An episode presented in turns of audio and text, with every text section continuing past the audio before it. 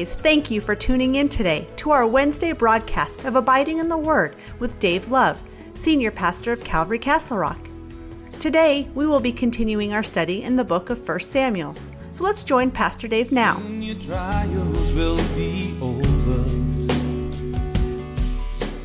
Let's go to 1 Samuel 15.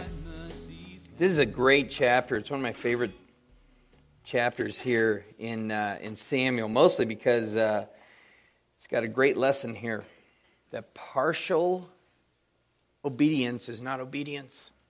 Just so you know, partial obedience is not obedience. And we get to see that here with, uh, with Saul dealing with Samuel. And so, here in chapter 15, says this And Samuel also said to Saul, The Lord sent me to anoint you king over his people. Now, um, I find this interesting. I don't really have an answer for this. If you need a Bible, raise your hand. We'll get a Bible in your hand so you can follow us along in 1 Samuel 15. Um, Samuel also said to Saul, The Lord sent me to anoint you king over his people, over Israel. Now, therefore, heed the voice of the words of the Lord. God had originally sent Samuel to anoint Saul. And by saying, God has sent me to anoint you, this is one of the reasons why we met when we did back in uh, chapter uh, 10, uh, or back in chapter 9, I should say. Um, we look at that and we kind of go, this is the reason Saul was, was sent to him. This is why they met, so he could anoint him and then introduce him and have this coronation that this is going to be your king. And then it says, um, says here, Now therefore heed the voice of the words of the Lord. Several years has passed since his original successful uh, military campaign uh, against the Ammonites. Um, since then, we see right here in verses 47 on, it says, And Saul established sovereignty over Israel, fought against all his enemies on every side, against Moab, Ammon, Edom, Zobah, Philistines, wherever he turned, he harassed them.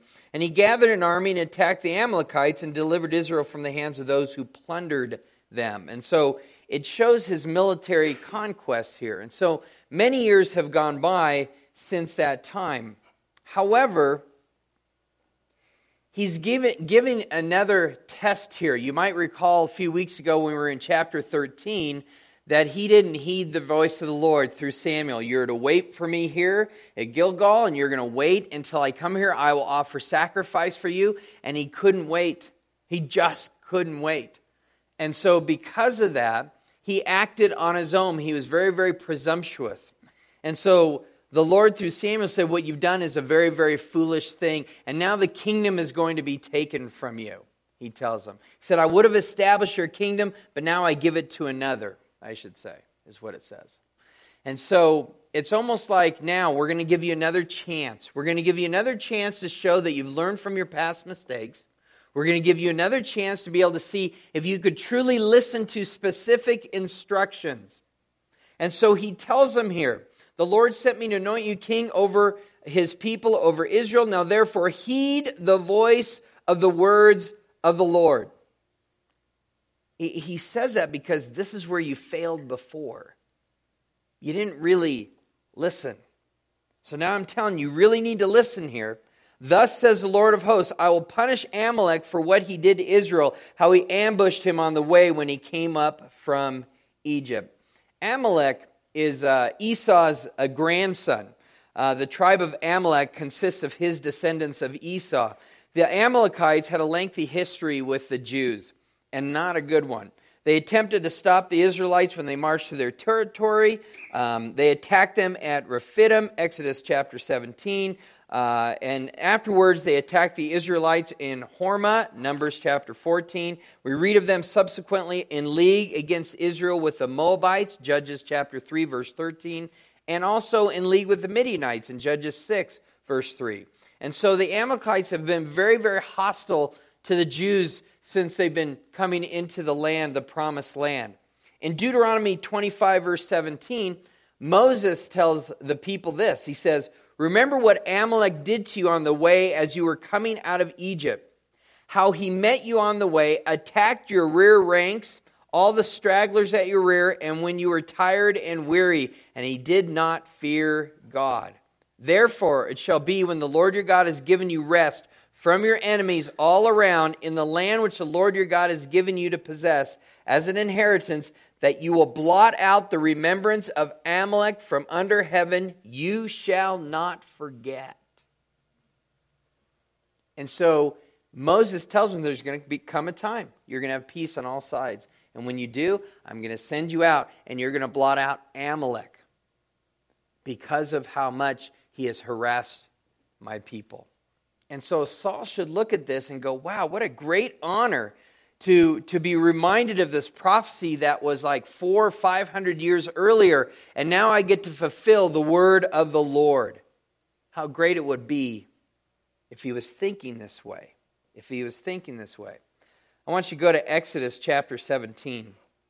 This is a, a battle. Israel has defeated, defeated Amalek before. And so in chapter 17 here, we get a little glimpse of kind of how God wins battles. Verse 8 of chapter 17 of Exodus, it says, Now Amalek came and fought with Israel in Rephidim. And Moses said to Joshua, Choose us some men Go out, fight with Amalek. Tomorrow I'll stand on the top of the hill with the rod of God in my hand. So Joshua did as Moses said to him and fought with Amalek. And Moses and Aaron and Hur went up on the top of the hill. And so it was when Moses held up his hand that Israel prevailed. And when he let down his hand, Amalek prevailed. But Moses' hands became heavy, so they took a stone and put it under him, and he sat on it. And Aaron and Hur supported his hands one on one side and one on the other side, and his hands were steady until the going down of the sun. So Joshua defeated Amalek and his people with the edge of the sword. Then the Lord said to Moses, Write this for a memorial in the book and recount it in the hearing of Joshua, that I will utterly blot out the remembrance of Amalek from under heaven. And Moses built an altar called the name, The Lord is my banner, for he says, Because the Lord has sworn, the Lord will have war with Amalek from generation to generation. And so, even back then, he reminds them again in Deuteronomy that there's going to come a time when you're going to blot out the name of Amalek once and for all. Now, I look at this and I said, what a great way, what a great illustration of being able to have victory in the Lord. To remember a few things. For one, the first thing you need to remember when you are in the Lord's army and as a believer in Jesus Christ, you are a soldier of Christ that the battle belongs to who? The Lord. And I see what Moses is doing here by lifting up his hands, and others also helping to lift up his hands by doing it, they're lifting up their hands. It speaks of surrender, it speaks of submission to the Word of God, to, the, to God Himself. I surrender, I submit for whatever you have for me. That is where victory takes place. In Psalm 28, verse 1 and 2, it says, to you will I cry, O Lord, my rock.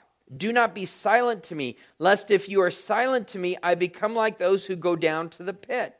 Hear the voice of my supplication when I cry to you, when I lift up my hand towards your holy sanctuary. In Proverbs 21 31, it says, The horse is prepared for the day of battle, but deliverance is from who? The Lord, it says.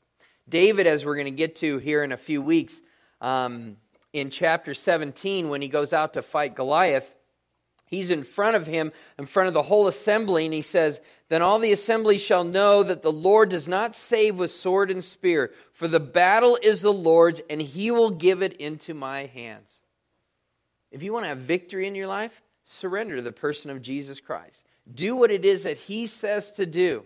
Let God always determine the outcome and watch that outcome unravel to the point where He is going to give you an amazing victory. And He will, so long as you're submitted to His plan and doing it His way. You will win that battle. You'll win that battle. And so we see this with Amalek. And so, so Samuel is telling Saul, now listen up. You get an incredible privilege here. You're going to be able to make God's name great because this is a prophecy that was spoken 400 some years earlier. And I know you know this. And you're the one that gets to carry this out. So take heed, listen carefully, do exactly what God tells you to do. And the instructions aren't lengthy. They're pretty short. Look what he says. Now go and attack Amalek, utterly destroy all that they have. What about their goats and sheep? And do not spare them, but kill both man and woman, infant and nursing child, ox and sheep, camel and donkey. Well, what about destroy all? Well, what about what part of all don't you understand? It's one verse. These instructions is one verse. He doesn't have to write it down. It's pretty easy to memorize.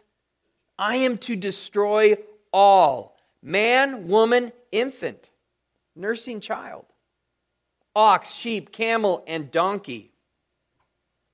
Sounds pretty severe because it is very severe. Now, let me ask you a question. Why do you think that God would have them do this?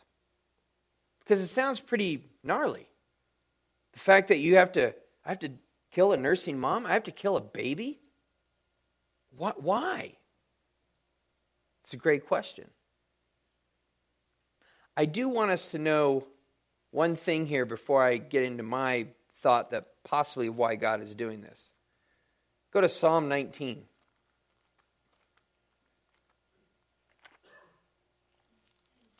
This came to my mind and I was coming up. I was asking John, John, where's that verse that? and it's here in, in Psalm 19.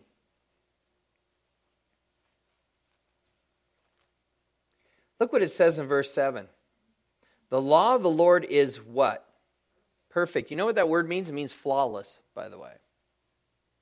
Converting the soul. The testimony of the Lord is sure, making wise the simple. The statutes of the Lord are right, rejoicing the heart. The commandment of the Lord is pure, enlightening the eyes. The fear of the Lord is clean, enduring forever. And the judgments of the Lord are what? True and righteous altogether. We might not understand them, but we're told right here that they're true and that they're righteous. That God might have a reason, and He's not necessarily disclosing to us His reason, but they're true and they're righteous. And this is a judgment that's coming upon the Amalekites. Now, I have a suspicion that quite possibly it might fall under this. I want you to go to Leviticus chapter 18. Leviticus chapter 18. It's a great chapter to read of the reason why these people are being displaced for the Israelites is because their sin is now full to capacity. There is no more room for them to sin. It's reached its height where judgment needs to take place. And so here in Leviticus 18, we're told this.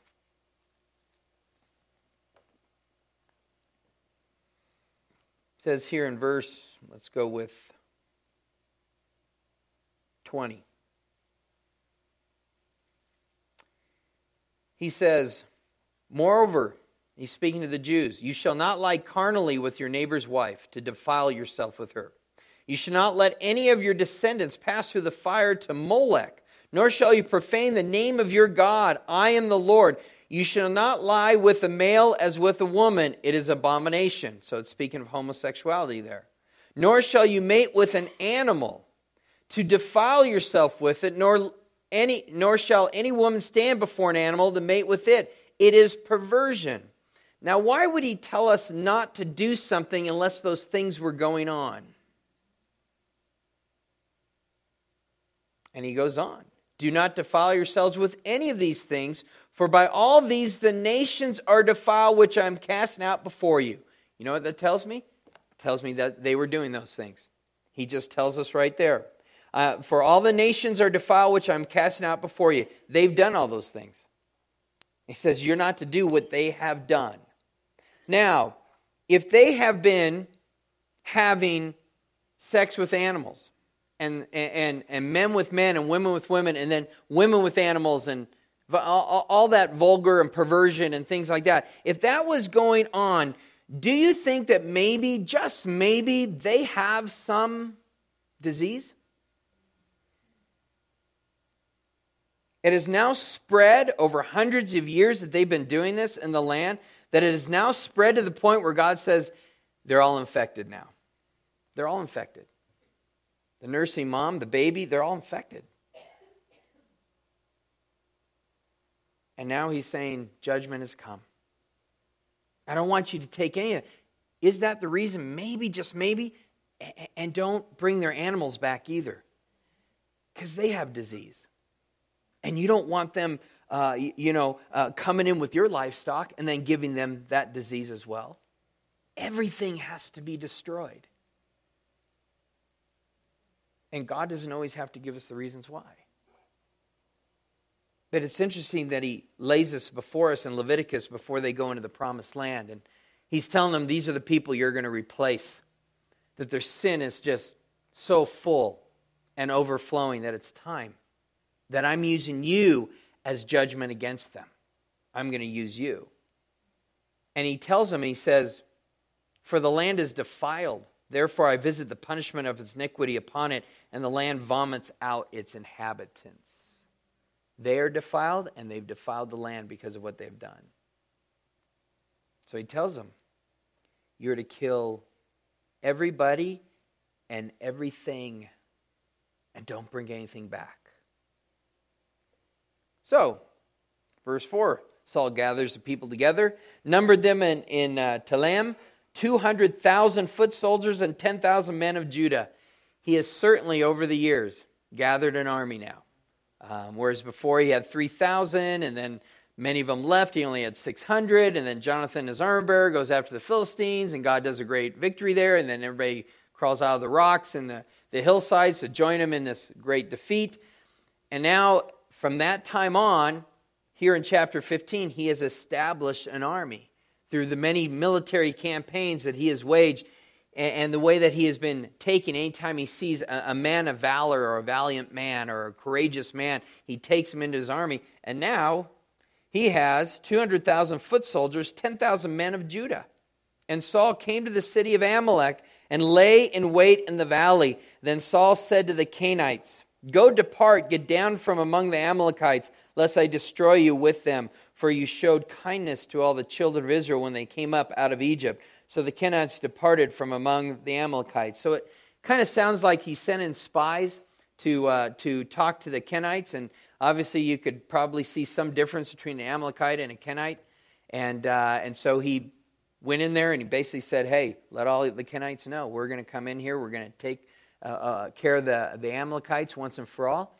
If you're here, we're going to kill you, but we're giving you an opportunity to leave because you've always been kind to us. And so um, it's hard to find in God's word exactly how um, they've shown kindness to the children of Israel. Um, we do know that Moses' father in law, Jethro, was a Kenite, and he's one that offered great advice to Moses in the way of uh, delegation there in chapter 18 of Exodus. Uh, we also know that this could be speaking of the episode in Judges with Sisera, the commander of the army of Jabin, king of Canaan, had oppressed Israel for over 20 years. And uh, Deborah, a judge in Israel, gave the order to Barak, and, uh, and 10,000 of his men went to battle with Sisera and routed them. Sisera then escaped, hid in the tent of a woman named Jael, Heber's wife, who was a Canaanite, and she drove a tent stake through his head while he slept. And it could be, you know, that story also is remembered here. But there's probably other things that the Canaanites have done in order to, to help Israel, and, and it's just not mentioned in God's word. And so in verse 7, it says, And Saul attacked the Amalekites from Havilah all the way to Shur, which is east of Egypt. And he also took Agag, king of the Amalekites, alive and utterly destroyed all the people with the edge of the sword. But Saul and the people spared Agag and, and the best of the sheep the oxen, the fatlings, the lambs, all that was good, and were unwilling to utterly destroy them. But everything despised and worthless, that they utterly destroyed. Who makes uh, the assessment of what is despised and worthless? Apparently, Saul did. And yet, he wasn't called to make that assessment. He was to kill everything. And what are you bringing the king back for? You're to kill everything and everybody. Now, much like it is today, your vanquished foe that you could parade in front of your peers and stuff like that makes you look what? Prideful. Makes you look really good. Here's that king that has been, you know, causing us great fear over years, and here I have vanquished him, and he's right before us right now. And it's a pride thing, is what it is. And then he brings back what he thinks is the best of the sheep and the goats and things like that. He's the one that's making this assessment. So, did Saul obey the Lord? No. Partial obedience is never obedience. He was to destroy everyone, he was to destroy all the livestock. But to the people, as he comes back with all the spoil, and as he comes back with his armies intact, and they're yelling victory, victory, that the Amalekites have been destroyed. Well, we, we're, we're going to find out also that it wasn't just Agag that was left. We'll see that here in a moment. Verse 10 Now the word of the Lord came to Samuel, saying, I greatly regret that I've set up Saul as king. Wow, that's a heavy word, regret. Did God make a mistake? Does he now wish he'd never done that before? We'll look at that here in a moment as well. For he has turned back from following me and has not performed my commandments. And it grieved Samuel, and he cried out to the Lord all night. So when Samuel rose early in the morning to meet Saul, it was told Samuel, saying, Saul went to Carmel, and indeed he set up a monument for himself. Again, kind of shows you what's going on here. He sets up a monument for himself. You can see the pride welling up inside of him, that his eyes are on himself. He wants to look impressive to the people, he wants to look impressive all around.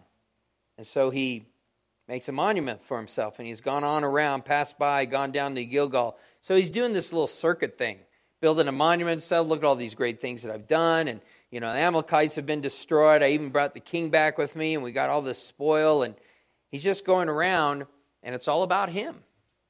It's all about him. Then Samuel went to Saul, and Saul said to him, Blessed are you of the Lord. I have performed the commandment of the Lord. Liar face. Wow. But I think he really believes he did. That's the sad part. I have performed the commandment of the Lord. And Samuel says, Really? What then is this bleating of sheep in my ears and the lowing of the oxen which I hear? And Saul said, Well, they have brought them from the Amalekites. Who's they? He's beginning to remember or understand, oh, wait, I was supposed to kill all of them. Well, they, they're the ones that brought them back. They have brought them from the Amalekites, for the people spared the best of the sheep and the oxen to sacrifice to the Lord your God, and the rest we have utterly destroyed. Really? I've always wondered this about Saul. He says this time and time again. You know, your God. Why isn't he your God? Saul, why isn't he your God? You say this time and time again. You, you, you refer to him as Samuel's God, your God. I brought him back to sacrifice your God. That's the problem, Saul. You haven't personally submitted yourself to God, where he now is your God.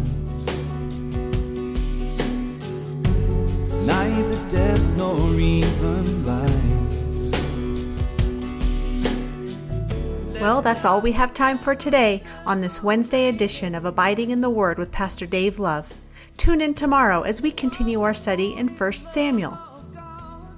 If you live in the area of Castle Rock and are looking for a church to call home, be sure to come by and visit with us. We meet Saturdays at 5 p.m., and our Sunday service times are at 9 and 11 a.m. A combined junior and senior high class meets at 5 p.m. on Saturday evenings. On Sunday mornings, high school meets during the 9 a.m. service and the junior high meets at the 11 a.m. service. Our young adults ministry Arise meets every Friday at 6:30 p.m. at Calvary Castle Rock. Childcare is offered for all of our weekend services. Calvary Castle Rock is located right off of I-25 and East Wolfensberger Road directly behind Jack in the Box and the Shell gas station. For more information about us or this radio ministry, please visit our website at calvarycr.com or download our free mobile app from the Apple App Store or Google Play. You can also call the church office at 303 663 2514. Thank you again for joining us today. Until our next time together, we want to encourage you to always be abiding in the Word of God.